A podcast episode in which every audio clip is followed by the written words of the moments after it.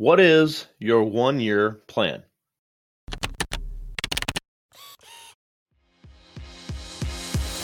Hey there, I'm Kevin Daisy. And I'm Eric Olson. Join us on our journey to building a $100 million company. What's up, everybody? This is Kevin Daisy.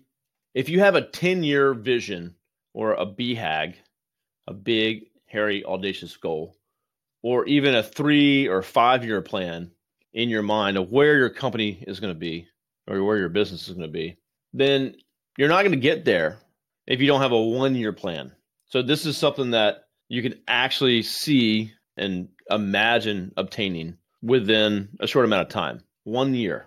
So, you need to look at having a one year plan that supports your 10 year plan. And of course, you have a three to five year plan that supports your 10 year plan. But a one year plan is something, again, is something that you have a lot more control over. You don't know what's going to happen from now, between now and 10 years. It's just not something we can process. But one year is something you can. Again, for us, we have three goals for the year for the company. Personally, I have more goals than that. It's more like, I think, five or six main goals that I'm working towards. And there's a more habits and things I do on a daily basis. So they're not necessarily a goal like my business has, where we want to collect a certain amount of revenue, we want to hire more salespeople, and so on. But put together a one year plan. Say, you know, today I'm here, and in one year, here's where we want to be. And if you're not sure about this plan yourself, you're the entrepreneur, you're the visionary, then go to your team. If you have a team, a management team, or just a small team, or you just got started, talk about where you see the company going, but also get feedback from them. Where do they see the company going? It might not be aligned with what you're thinking.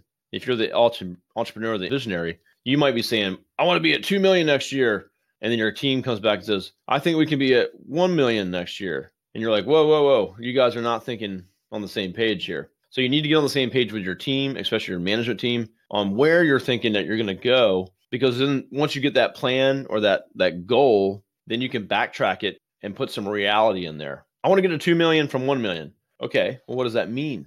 Your team's going to say, well, that's that's going to be really hard. We need to hire more people if we do that. I can't take on that many more clients, or we need more salespeople in order to get there. But once you have that goal set, you can plan on how you're going to obtain that goal, right? Okay, we need to hire two more people. We need to make partnerships with this many more, you know, affiliates or strategic partners, referral partners, whatever it may be, whatever your goal is, right? And then you can start to plan out the quarter, each quarter. Okay, each quarter we have to hit this in order to be on track. Then you take it to the month. Each month we have to do this in order to be on track. And if you want to, you can take it down to the weekly level or daily activities.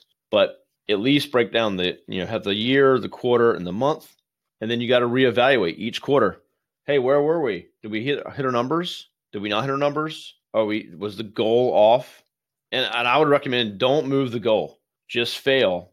Don't move the goal.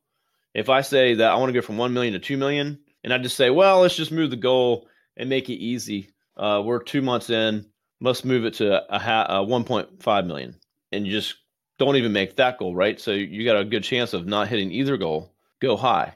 Don't burn yourself out but shoot for the higher goal. So if you don't plan you're not going to get there. Eric and i did this last year. We said we're going to get to a certain number with actually no plan per quarter per month on actually how we're going to get there so it didn't go to plan we didn't get there we got about halfway to where we wanted to go so that just shows you what will happen if you don't plan. You need to track it, have KPIs, look at it every single month, and readjust what you're doing to get there. Don't move the goalpost.